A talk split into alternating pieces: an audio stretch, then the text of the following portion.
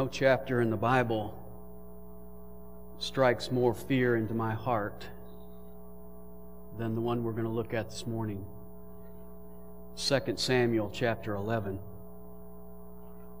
When I read about David, the man after God's own heart, the man who had the courageous faith to take down Goliath, the man who had such a heart that he could write those psalms of praise. When I read about how David fell into the sins of adultery and deception and hypocrisy and murder, I'm horrified. And the scary thing is that this didn't happen when David was in his teens.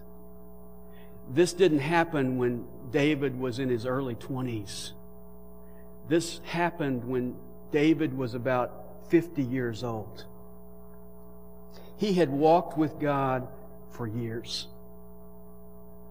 You know, we would like to think that walking with God builds up an immunity to sin. We would like to think that after 15 or 20 or 30 years, we would be almost invincible. And Satan wants you to believe that as well. Because if we are not painfully aware of our own propensity to sin, we will not be guarding against it. In fact, the first step to falling is thinking that you are beyond temptation. 1 Corinthians 10:12 says, "Let him who thinks he stands take heed lest he fall."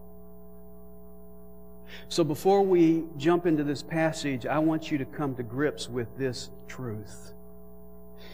If it happened to David, it could happen to you. If it happened to David, it could happen to me. None of us, young believer or old believer, male or female, is exempt from the lessons of 2 Samuel chapter 11. Now, whenever somebody, especially a godly man like David, falls into gross sin, we tend to think that it happens suddenly and without warning. But that's not the way it is.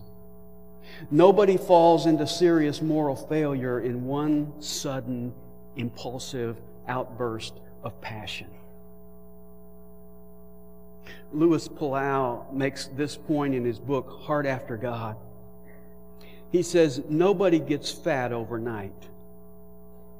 It's one pizza after another, one ice cream cone after another. And you hardly notice it until one of your children comes up, pokes you in the stomach, and says, Dad, you've got a big belly. Immorality begins with tiny things sown in your youth, little things, little attitudes, little habits.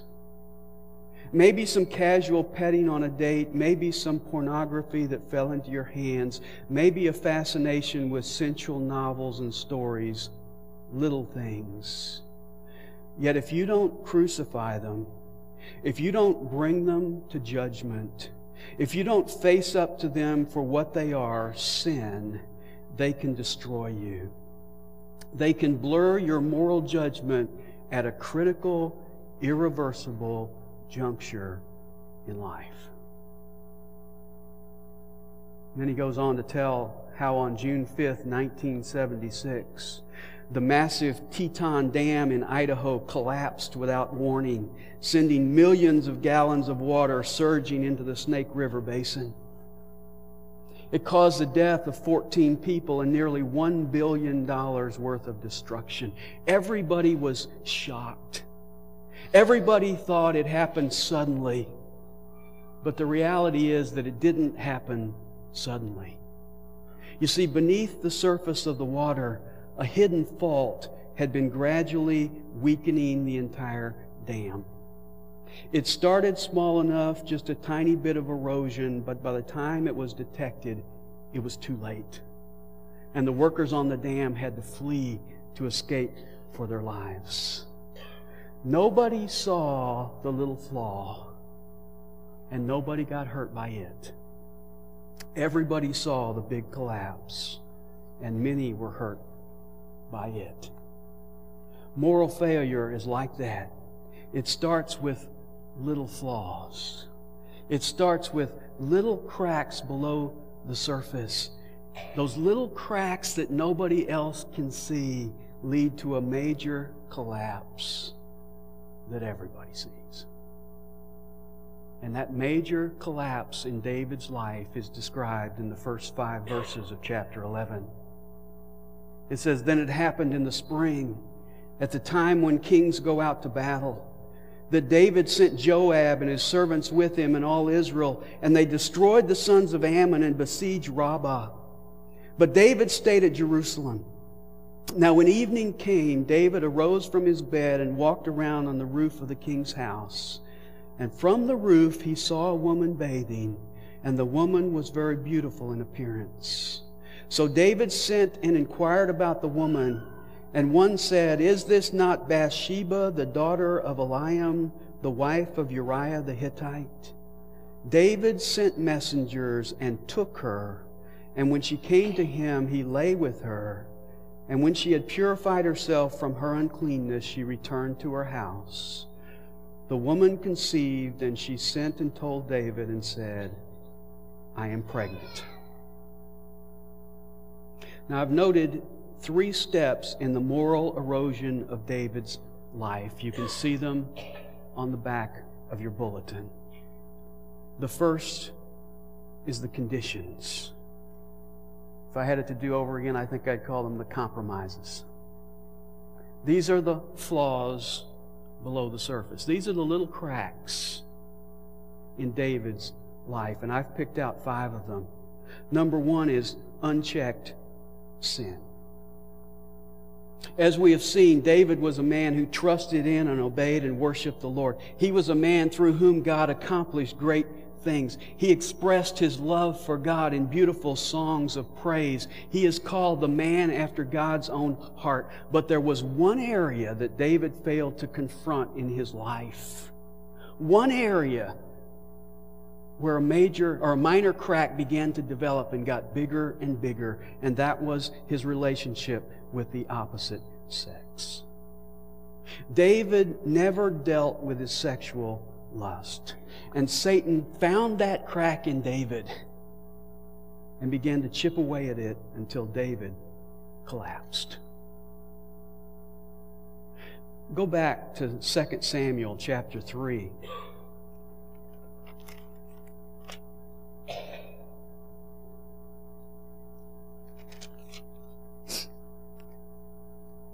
And notice verse 2. It says, Sons were born to David at Hebron. His firstborn was Amnon by Ahinoam. Then look at verse 3. His second, Chileab by Abigail. And the third, Absalom, the son of Maacah. And the fourth, Adonijah, the son of Haggith. And the fifth, you pronounce these names, Sheph, Shephatai, the son of Abital, and the sixth, Ithream by David's wife, Eglah. Now I count six sons by six different wives. And then turn over to chapter 5 and verse 13. It says, Meanwhile, David took more concubines and wives from Jerusalem after he came from Hebron, and more sons and daughters were born to David. David didn't believe in the axiom three's a crowd. In fact, when, when he fled Jerusalem in 2 Samuel 15, 16, we're told that he left 10 concubines at home to take care of his house. So at the least, he's got eight wives and 10 concubines, probably far more than that. You say, well, Dan, polygamy was customary in the, that day. I mean, what's the big deal? Well, let me show you what the big deal is. Look back at Deuteronomy chapter 17.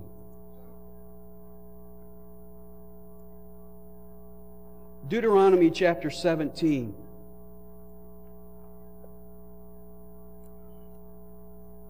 Verse 14. God says, when you enter the land which the Lord your God gives you, and you possess it and live in it, and you say, I will set a king over me like all the nations who are around me, you shall surely set a king over you, whom the Lord your God chooses from among you. And then he goes on to describe some things about this coming king. Verse 16, Moreover, he shall not multiply horses for himself. And then he goes on to say, He shall not take you back to Egypt, because you'll never go there. Verse 17, he shall not, notice, he shall not multiply wives for himself, or else his heart will turn away, nor shall he greatly increase silver and gold for himself. Now notice verse 18. Now it shall come about when he sits on the throne of his kingdom, he shall write for himself a copy of this law. What law? He shall not multiply wives. He shall write a copy of this law on a scroll in the presence of the Levitical priest. It shall be with him, and he shall read it all the days of his life, that he may learn to fear the Lord his God.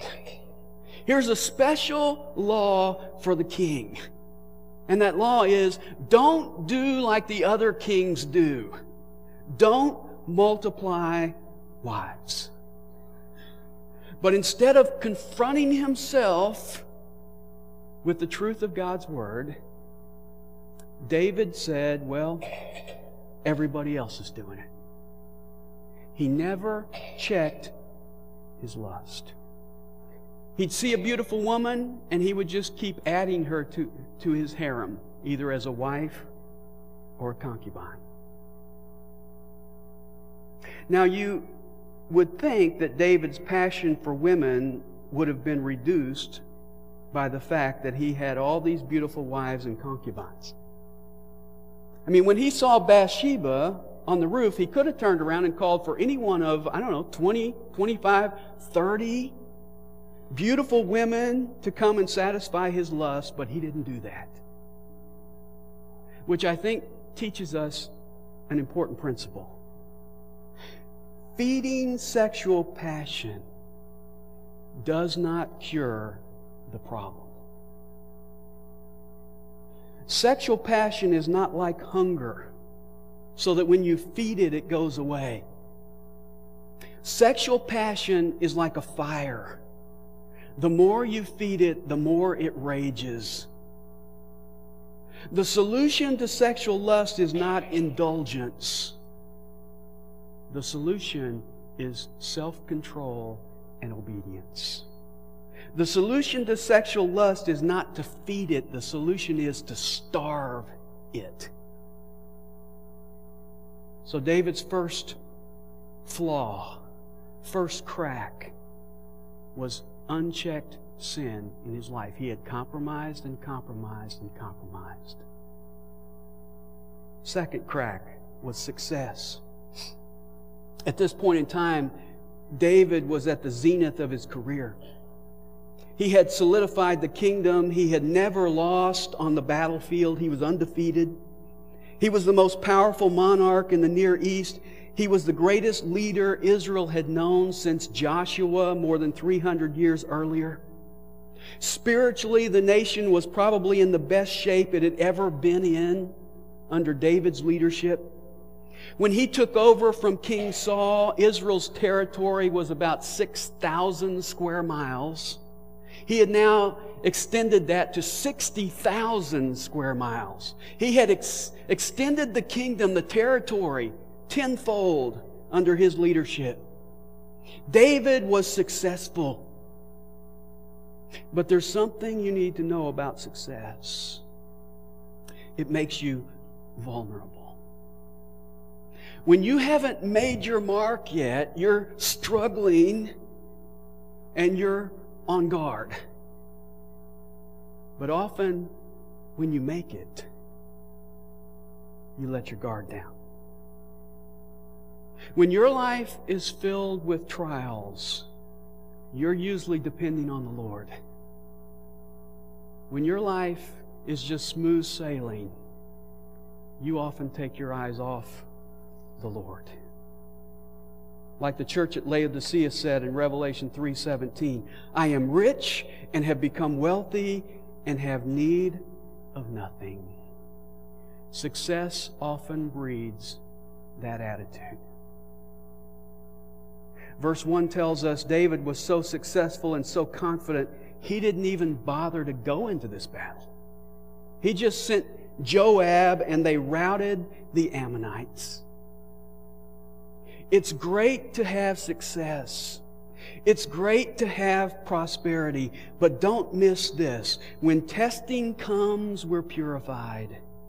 When prosperity comes, we're vulnerable. Third condition was a lack of accountability. You know, David was a very powerful man. We read later on in 1 Kings 1:16 that even Bathsheba after being his wife for almost 20 years bowed down when she came into David's presence. Did your wife do that? David was on a level where he was above everybody else. And he didn't have anybody who confronted him. Now, Joab, the commander of the army, often confronted him, but he was not a godly man. He would confront him about strategy. He wouldn't confront him about sin. Next week, we're going to see that Nathan confronted him, but that was after the fact.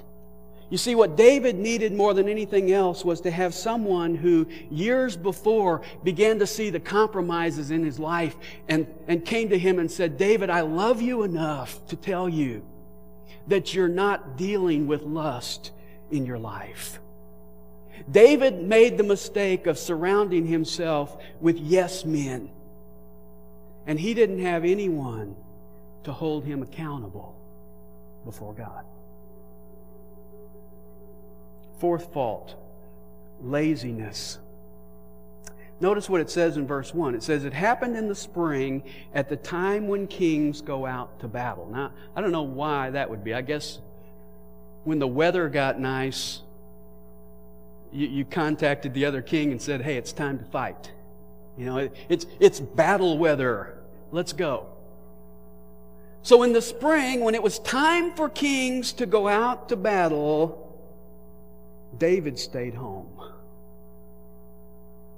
You see, David got in trouble at a time when he was supposed to be at work.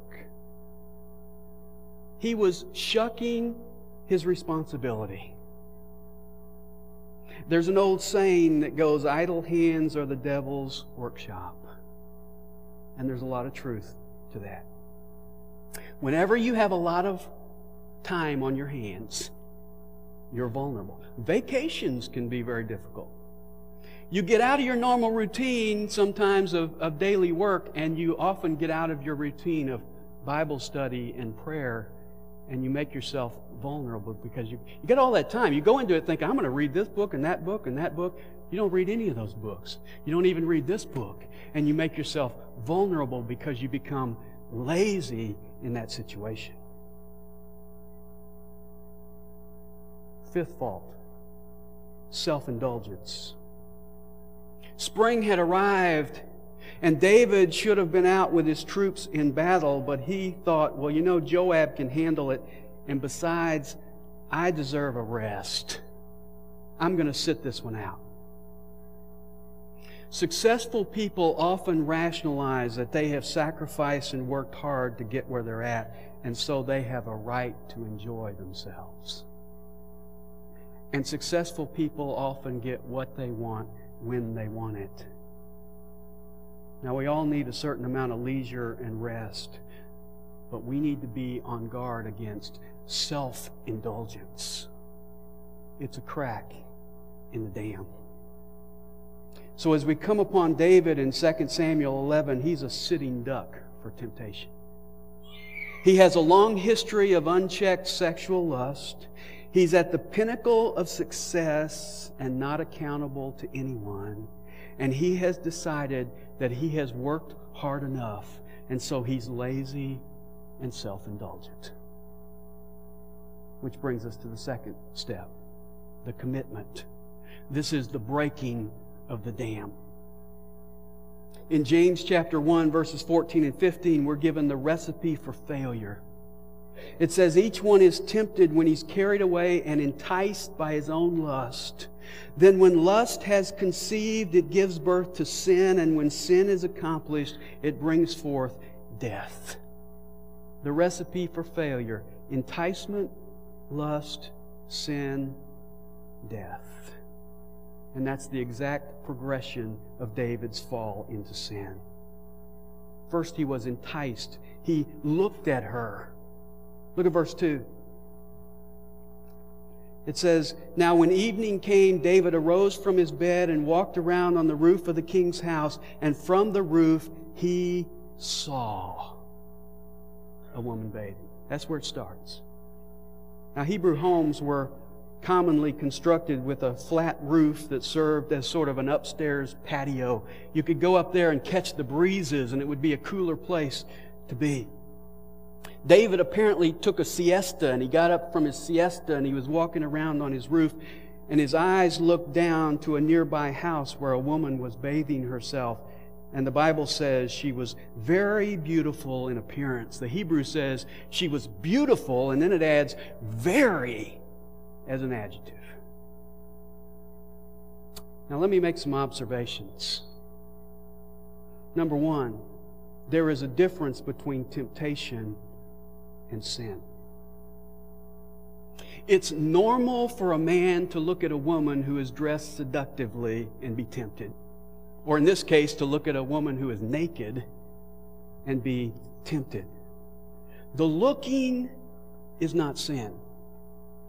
The longing is sin. If David had immediately turned away and gone back into the palace, he would not have committed sin, and we wouldn't have these two chapters written in the Bible. But when the glance turns into a gaze and sexual fantasies begin, you have crossed the line into sin. You may not be able to avoid the temptation, but you can avoid the sin. Second observation men are sexually tempted primarily by sight. There is a fundamental difference physiologically between men and women when it comes to sexual arousal. Men are aroused primarily by sight and very rapidly. Women are aroused more by touch and feelings of emotional intimacy, and it takes longer than with men. Now, let me lay out two practical ramifications of those facts. Number one, ladies, you should be aware of this and dress modestly. If you wear seductive clothing, you're making it very difficult for your brothers in Christ to walk uprightly before the Lord. You say, well, they shouldn't have such dirty minds. Well, you can say that, but you're overlooking the basic way that God has made men. You see, I don't care how spiritual a man is, he's got hormones. And that's why part of the fault in this situation has to rest on Bathsheba, who was bathing in a place where she had to know that David could see her. Second ramification Gentlemen, you must guard what you look at. Job 31:1 Job says, "I have made a covenant with my eyes how then could I gaze at a virgin? He made a decision, he made a covenant with his eyes, which he knew was a problem, that he was not going to look at another woman.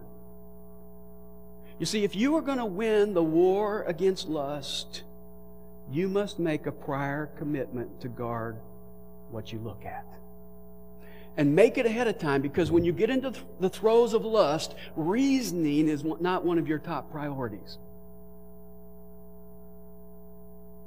That means that certain magazines, certain TV shows, certain movies must be off limits. I commit myself ahead of time to say, I'm not going to look at those things. That means when the Sears catalog, the sales catalog arrives and you're flipping through it and you hit the lingerie department and see the seductive ladies, you don't stay there, you close it and go away.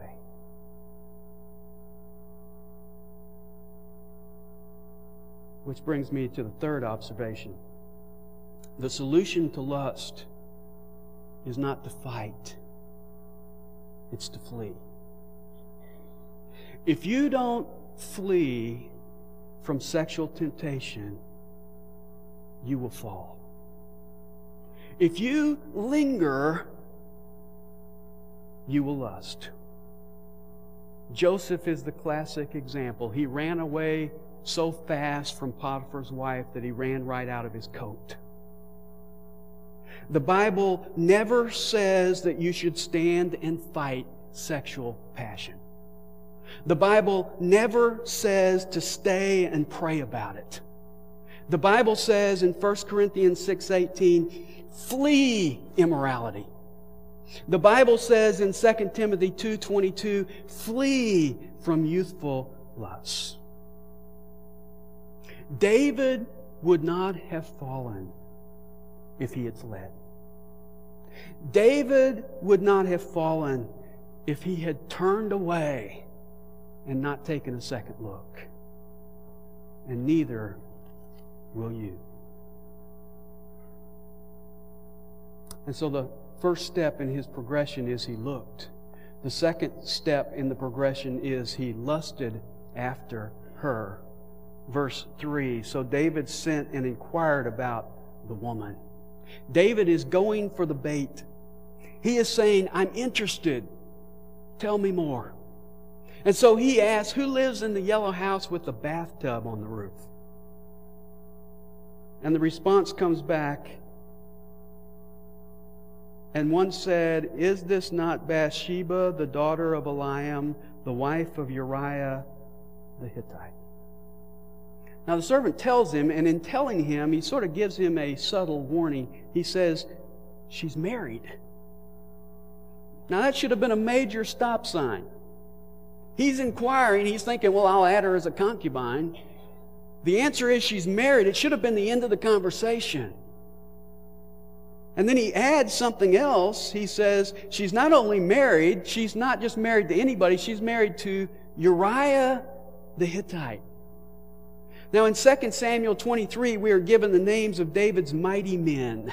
These were like Green Berets. These were like Navy SEALs. These were the guys who were the highly trained and decorated warriors. And one of those only 37 men was this guy, Uriah the Hittite.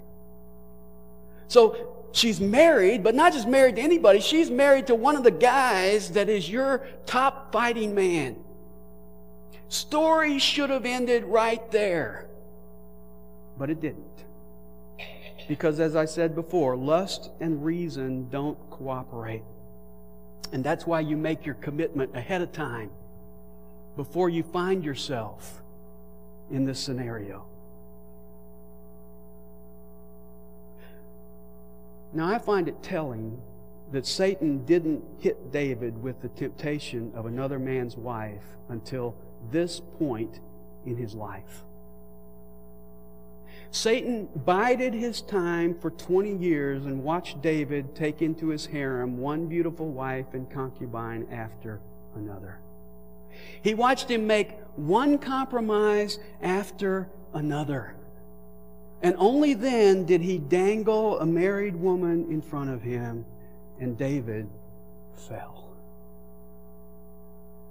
He looked he lusted, and thirdly, he lay with her. You see it in verse 4. David sent, took her, and lay with her. Now, David had already sinned in his heart, but now his sin is magnified. He moves from thought to deed. Now, I've heard people rationalize, well, I've already committed adultery in my heart. I might as well go ahead and do it.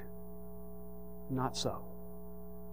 Jesus said, if you look on a woman to lust after her, it is adultery in your heart. But let me help you understand. There are degrees of sin. And when you have only committed adultery in your heart, that only involves you. But when you commit adultery, that involves your body being linked with another person's body, and it involves another person being involved in that sin. To be involved physically with someone else multiplies the sin and digs you in deeper. Now, we need to understand that at this point in time, this felt great for David and Bathsheba. This was new. This was fascinating. It was like being in love all over again. And that's the way sin is. Satan is like a salesman trying to sell you something on credit without telling you the cost. He's there on the front end telling you how wonderful the product is, but he's never around when the bills come due. And even the secular world understands this about adultery. Reader's Digest had an article in it Six Myths About Extramarital Affairs. This was myth number four. Myth number four was affairs are fun. And it pointed out that at first it's very exciting and pleasurable, but it quickly fades. In about three to six months, the glow wears off and the real world starts to intrude. Well, for David, the real world intruded about a month later when verse 5 says, A messenger came and handed him a sealed message. And David opened the message and it read, I am pregnant. Yours truly, Bathsheba which led to the third step the cover up. Our natural tendency when we sin is to cover it up. And that's what David did. David start, if you read these verses, David starts with plan A. I'm going to have Uriah come back from the battlefield. He'll come home, he'll go with his wife, he'll sleep with his wife, and he won't know that this is not his baby. But verse 11 says Uriah comes home and he says, I can't relax at home and sleep with my wife when the troops are camping in the open field. And so he slept outside the door of David's house. Now that should have been a slap in David's face because he's saying, I can't be at home relaxing. When the troops are out on the battlefield, what's David doing? He's at home relaxing, sleeping not only with his own wives, but Uriah's wife. Plan A didn't work because of the character of Uriah. So he moved to plan B. And plan B was that David got Uriah drunk in verse 13. He set him down and said, Have some more wine, have some more wine, have some more wine. And he got him drunk. That still didn't work because Uriah still wouldn't go home. He still slept outside the door of the palace. Which tells me that Uriah was more morally upright when he was drunk than David was when he was sober. Or another way to say it is David was more intoxicated on lust than Uriah was on wine. Plan A didn't work. Plan B didn't work. So he moved to plan C get rid of Uriah. And David tells Joab, the commander of the army, to put Uriah at the front of the troops, and then in the fiercest part of the battle, withdraw and leave him so that he will be struck down. And Joab complies, and Uriah is killed in battle. Bathsheba mourns for a while and then marries David.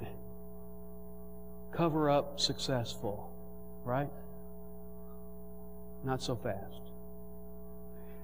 Let me give you three factors that make every attempt to cover up sin ultimately fail. Number one, sexual sin always drags you into other sins that you hadn't planned on doing. David was a man of integrity. But here we see him trying to deceive Uriah, and then when that fails, he goes further than he ever dreamed he would go. And he murders him.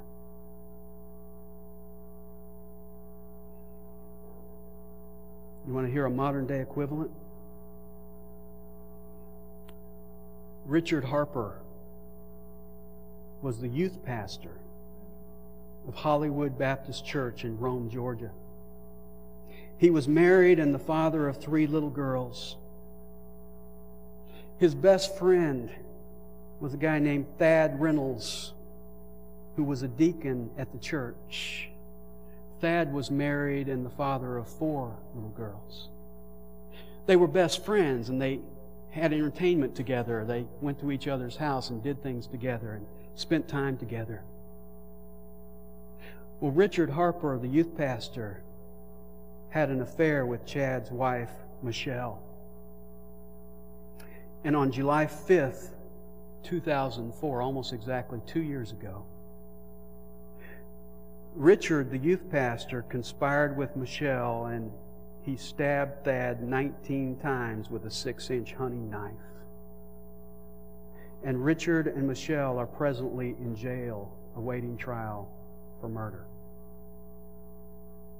Now, you think either, either of them thought that that might happen when they first looked and flirted and longed and lusted? You see, looks can kill. David broke one of the Ten Commandments. He coveted his neighbor's wife. And then he broke another. He stole her. And then another. He committed adultery. And then another. He lied. And then another. He murdered. Sexual sin always drags you in deeper than you intended to go. Second, second reason why you can't cover it up sexual sin always hurts others. Uriah was not the only individual that got killed. If you look at verse 17, it says, The men of the city went out and fought against Joab, and some of the people among David's servants fell, and Uriah the Hittite also died. You see, there are many families in Israel grieving the loss of their husbands and fathers because David didn't control his lust. Sexual sin is never a private matter between two consenting adults. Innocent people always get hurt. In fact, as we'll see next week, David's family suffered terrible consequences because of his night of passion with Bathsheba. You never sin without hurting others. And then let me give you a third reason you can't cover it up sexual sin is evil in the sight of God. Cover up attempts never succeed because God sees all. Sexual sins never succeed because God's vision extends into every bedroom. And God is the one with whom you ultimately have to deal. Galatians 6 7 says, Do not be deceived. God is not mocked. For whatever a man sows, this he will also reap. You can cover your tracks in the sight of man, but every step is visible in the sight of the Lord. And you can try to massage your guilt the way David did. In fact, look, look at verse 25. In the middle of that verse, he says to Joab, Do not let this thing displease you. Or literally, he says, do not let this thing be evil in your sight. Now, we've, we've conspired to kill this guy, but don't let it bother you. Don't let it be evil in your sight. Now, contrast that with the end of verse 27. It says, But the thing that David had done was evil in the sight of the Lord. David says, Don't let it be evil in your sight. He's worried about man's sight. The reality is, it's evil in the sight of the Lord. And I find it rather ironic that David spent all this energy trying to hide this sin that has become one of the most well known incidents in the entire Bible. We need to underline Numbers 32 23. Some of us men need to put it on our mirror so we see it in the morning when we're shaving. And that verse says, Be sure your sin will find you out. You don't commit sin and hide it and get away with it. Be sure your sin will find you out. If you don't get anything out of this message, please get this. Deal with sin in your life today. If you've got moral cracks under the surface, repair them today. If you are playing games with God by indulging in secret lust, judge it as sin and turn from it. If the Holy Spirit has put his finger on an area of compromise in your life, don't brush him aside. Face it. You know, it was in the context of discussing lust and adultery that Jesus said this in Matthew chapter 5. He said, If your right eye makes you stumble, tear it out and throw it from you, for it's better for you to lose one of the parts of your body than for your whole body to be thrown into hell.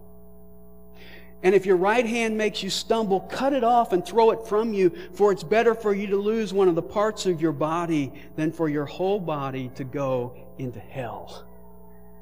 What was Jesus saying?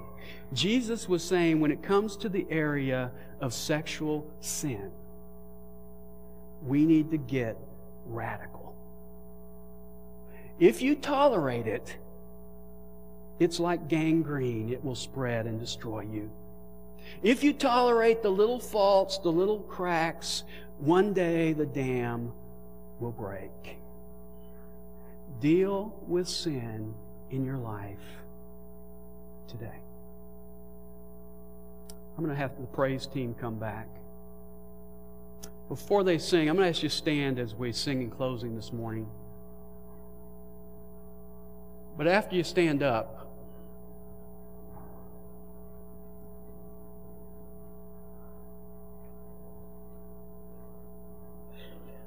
Because during our closing today, I'm not going to ask you to come forward.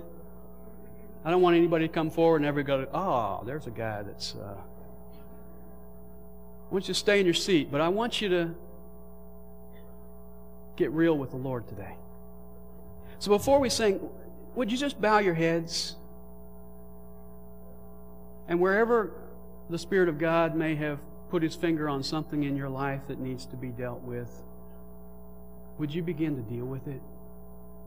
Would you, would you say to the Lord today, Lord, I've got cracks below the surface.